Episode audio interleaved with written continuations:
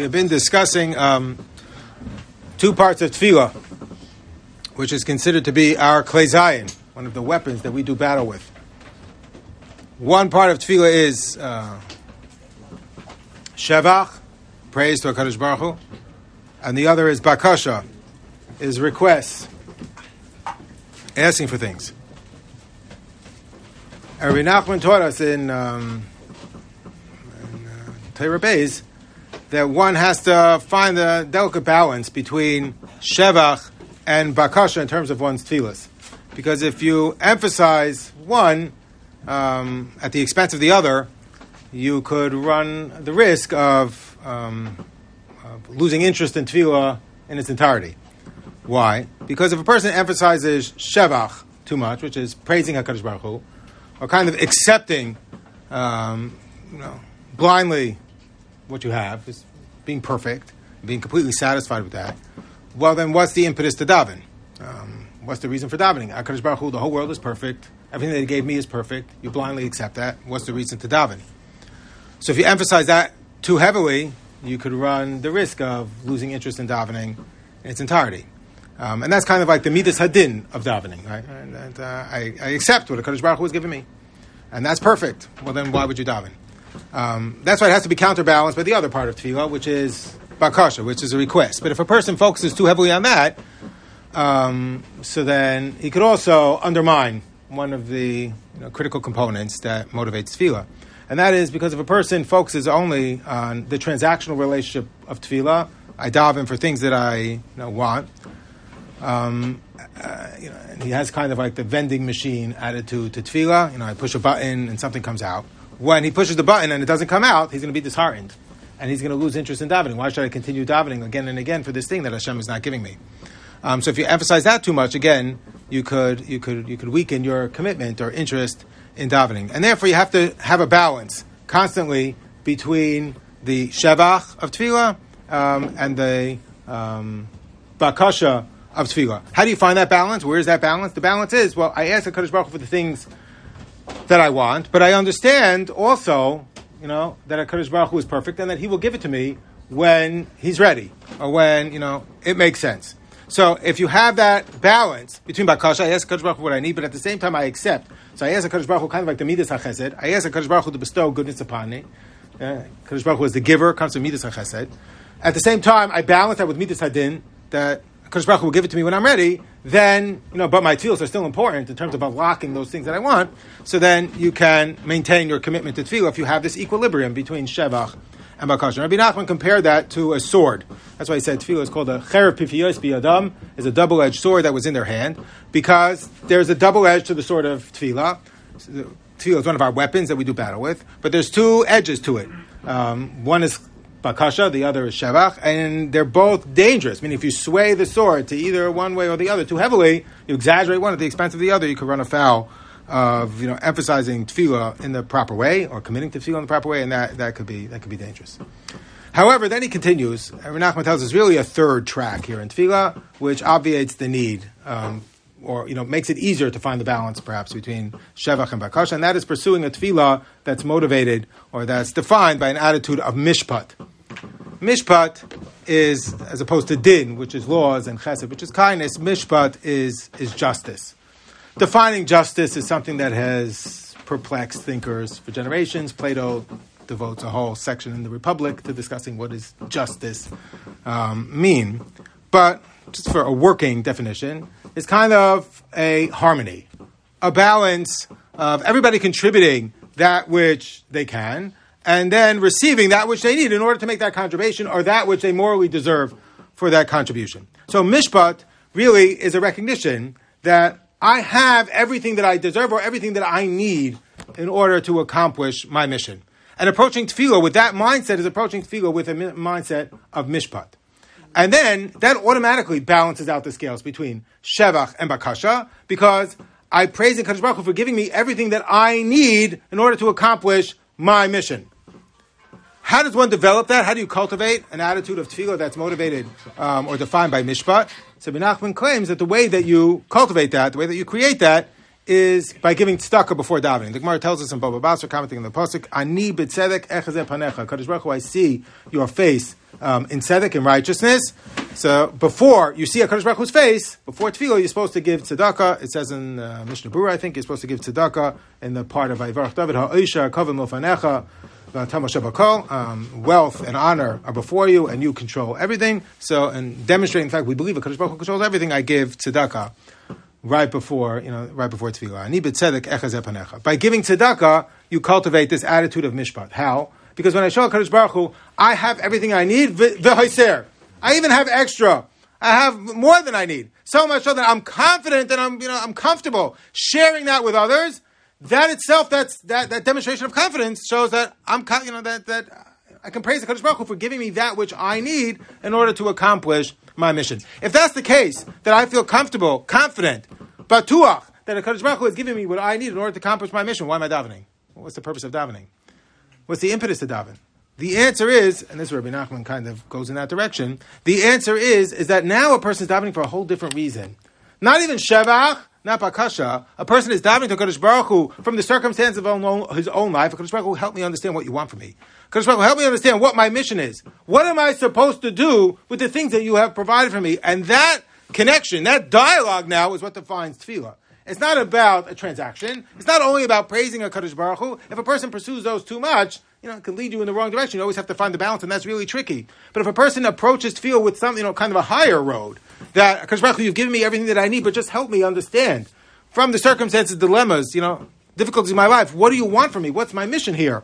What am I supposed to do? So then that's a whole different kind of connection that a person creates to tefillah. I think that's what Rabbi Nachman is driving at in a famous story. I think we've mentioned it once before, called the Maisa about Bitochon. If you're familiar with the Maisa, um, it's great. I apologize, but we'll review it briefly. The Maisa Bitochon is there's a king. Um, I think it's the last in the Sipur Maisius, but there's a Maisa of a king who has everything that he needs. He's so happy. He can't believe anybody else in his kingdom would be as satisfied as he is. So he starts roaming around the kingdom, and he hears most people by the windows. He eavesdrops, and he hears most of them are kvetching and complaining. Oh, I need this. Oh, I need that. The king owes me this. The king owes me that. I want to make a meeting with the king. Fine, and that's what he expects. He gets to one house, and he hears a guy playing a fiddle, and he sees. He peers in the window. The guy's eating. He's fressing. He's drinking. He's besimcha mamish. He knocks on the door. The guy welcomes him with a smile. He says, "Oh, would you like to come in? Take some of the food and drink." And he sits. He brains with the king.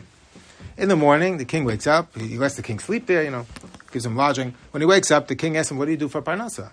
So he says, I'm a fixer. I fix things. Every day I go out, I fix things. I take the money I make that day and I buy him this Suda. So, fine. The king goes back to the palace. The king says, yeah, Test him. So the king goes back to the palace. He makes a decree throughout the kingdom nobody can hire a fixer to fix anything. The guy goes out that day in order to you know, earn his living, and no one will hire him. So he's roaming the streets, doesn't know what to do. And then he sees um, someone chopping wood, a rich man. So he goes over to the rich man and says, What are you chopping your own wood for? He says, I'll chop it for you. Fine. So he chops the wood. He gets paid his same daily wage. He goes home. He buys his food and his wine. The king comes by again. You know, happens to drop in. So he sees him fressing, you know, eating, drinking wine. He says, I understand. How do you earn a parnasa today? He said, I heard the king made a decree that you can't fix anything. I know your job is a fixer. So he said, Well, you wouldn't believe it, but I was walking by this guy, you know, and I asked him, Can I chop his wood? He gave, paid me for the chopping of the wood. Fine. The next day, the king goes home. He makes a decree throughout the kingdom no one can pay anybody for chopping wood. So the next day, that guy goes out to work, trying to find work. The guy tells him, I'm sorry, I can't hire you to chop wood. The king made a decree, I can't hire you. So then he sees someone cleaning a stable, a rich man cleaning a stable. So he offers him to clean the stable from that day, and he'll pay him the wage. Fine. He cleans the stable, he pays the wage. He goes home, buys the food and the drink. The king comes by again. The king asks him, How'd you make parnasa today? He says, I started cleaning stables. And he's so happy, and he's eating and drinking, everything's fine. The king is so frustrated. The king goes home. He makes a decree. No one can hire anybody to clean stables. The next day, the guy goes out looking for parnasa again. So this day, uh, he tells me you can't clean stables, can't chop wood, can't fix anything. So he decides I'm going to rent myself out as a mercenary, you know, a, a, a soldier. Fine, he enlists in the army, whatever. Um, so they give him a uniform and a sword. And he earns a parnasa that day. He comes home and buys the same food, same drink. The king comes by. He sees him, you know, again fressing away and bringing. He says, well, "How'd you do this?" He says, "I heard a decree. You can't clean stables. I heard about your whole story." So he says, "Well, I enlisted in the, you know, in the armed forces. They gave me a sword and a fine." So the king goes back the next day. Kings make a decree: no one can pay the military today. You have to wait till tomorrow. The guy lives day to day, you know, hand to mouth. Fine. so the guy comes to work that day. The guy tells him, I'm sorry, I'm not going to be able to pay you by the end of the day. So the guy comes up with a chop. He says, you know, I have a sword. They gave me a sword as part of the uniform. I'm going to take off the metal from the sword and I'll sell that. The following day, when I'll get paid double, they're going to pay him. They just weren't going to pay him that day. So he said, tomorrow I'll get paid double. I'll buy back the metal, reattach it to the sword. I'm a fixer after all. Reattach it to the sword, and everything will be fine. So that night, the king comes to his house expecting the guy to be destitute, and there the guy is, eating and drinking again. The king, king can't figure it out. So the king says to him, What'd you do today? I heard they made a decree, they're not paying the military. So he said, I cut off the metal from the sword, the whole story. He, he explains everything to him. I guess he didn't chop, you know, everything keeps turning out poorly, but I think that's part of the story too. But he explains to the king again. So the king says, "No, tomorrow I'm, I'm finally going to get him." So tomorrow the king sends out a decree. There's a certain person who's been on death row. We're killing him today, and I want that soldier, you know, who's my friend. I want him to come, and he should be the one to be the executioner with his sword. Now, what did he do? He already cut off the metal from his sword. He replaced it with wood. I don't know if I mentioned that. He replaced it with wood in order so nobody should see in the sheet that it's empty. So he replaced it with wood. He figured tomorrow when I get paid, boom, double, I'll go back, I'll replace the metal, I'll put it back on the sword. The king, knowing that he doesn't have actually have a metal sword, he has a wood sword, so he said, I'm going to get him. I'm going to make him, you know, be the executioner on this guy who's Chayiv Misa. So he summons the guy to the palace. He sees this guy, you know, who's been his guest all the time, and he's, he's surprised, to say the least. And the king tells him, "You have to kill this individual." He says, "I've never killed anybody before. I've never decapitated a person, you know, with my sword. I'm new to the military. Are you sure you need me?" He says, "No, no, it has to be you." So he says, "Are you sure the guy's Chayiv Misa?" He said, "Maybe he's innocent." No, it's an open and shut case. The guy's Chayiv Misa. You have to do it now.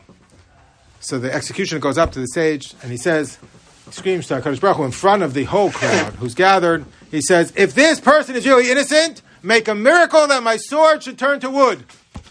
He takes out his sword. It's wood. The king has nothing to say at that point, and he gets out of killing um, the individual. Made it like a miracle.